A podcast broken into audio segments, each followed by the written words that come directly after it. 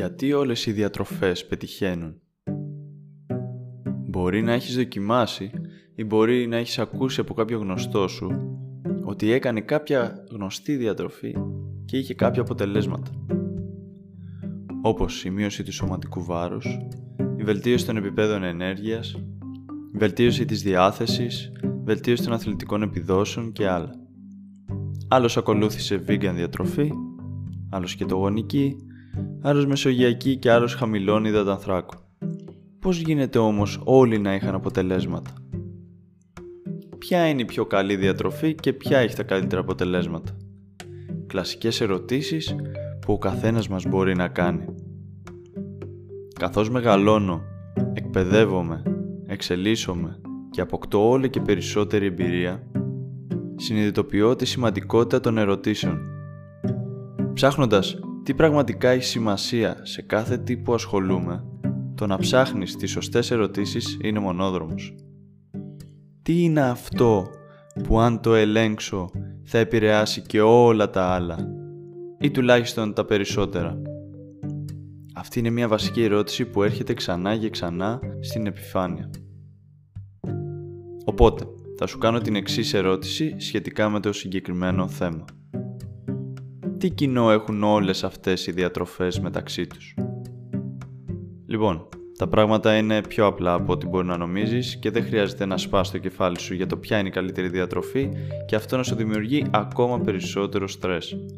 Βέβαια, αν είσαι αθλητής ή αθλήτρια, τότε σίγουρα μπορείς να ασχοληθείς πιο εξατομικευμένα με τις ανάγκες σου και το άθλημά σου, όμως η βάση είναι για όλους η ίδια.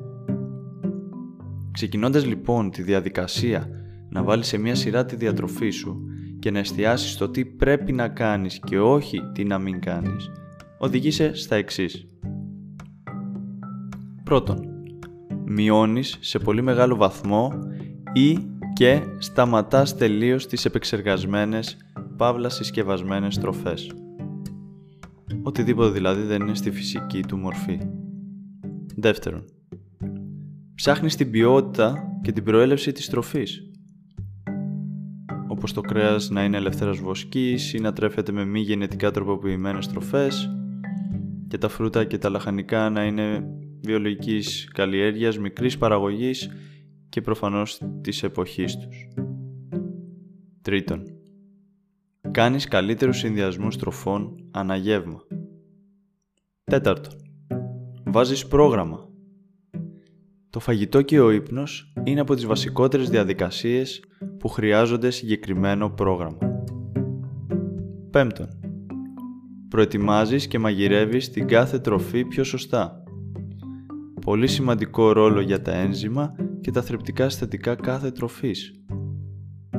Έκτον, εντάσεις κάποιους βασικούς κανόνες διατροφής, όπως είναι το μάσιμα, το πόσες φορές θα μασίσω και πόσο καλά, όχι νερό με το φαγητό και πολλά άλλα.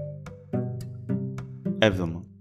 Είναι πολύ πιθανό και πιο εύκολο να αυξήσεις την καθημερινή σου δραστηριότητα ή και να γυμνάζεσαι συστηματικά. Βλέπουμε λοιπόν ότι άσχετα αν τρως μόνο λαχανικά και φρούτα ή μόνο κρέας ή απ' όλα, μπαίνοντας στη διαδικασία του να ασχοληθείς με την τροφή σου, βελτιώνεις κάποιους βασικούς παράγοντες που για μένα είναι πιο σημαντικοί από την ποσότητα ή το είδος του φαγητού τουλάχιστον για την αρχή. Ξεκίνα με τα παραπάνω, κράτα μια ποικιλία με το είδος των τροφών και άκου το σώμα σου για το τι χρειάζεσαι περισσότερο και τι λιγότερο. Να θυμάσαι, το σώμα σου είναι το μοναδικό που έχεις από όταν γεννιέσαι μέχρι και να πεθάνεις. Είναι ο ναός σου. Φρόντισέ το και θα σε ανταμείψει πολλαπλά πίσω. Ζήσε συνειδητά.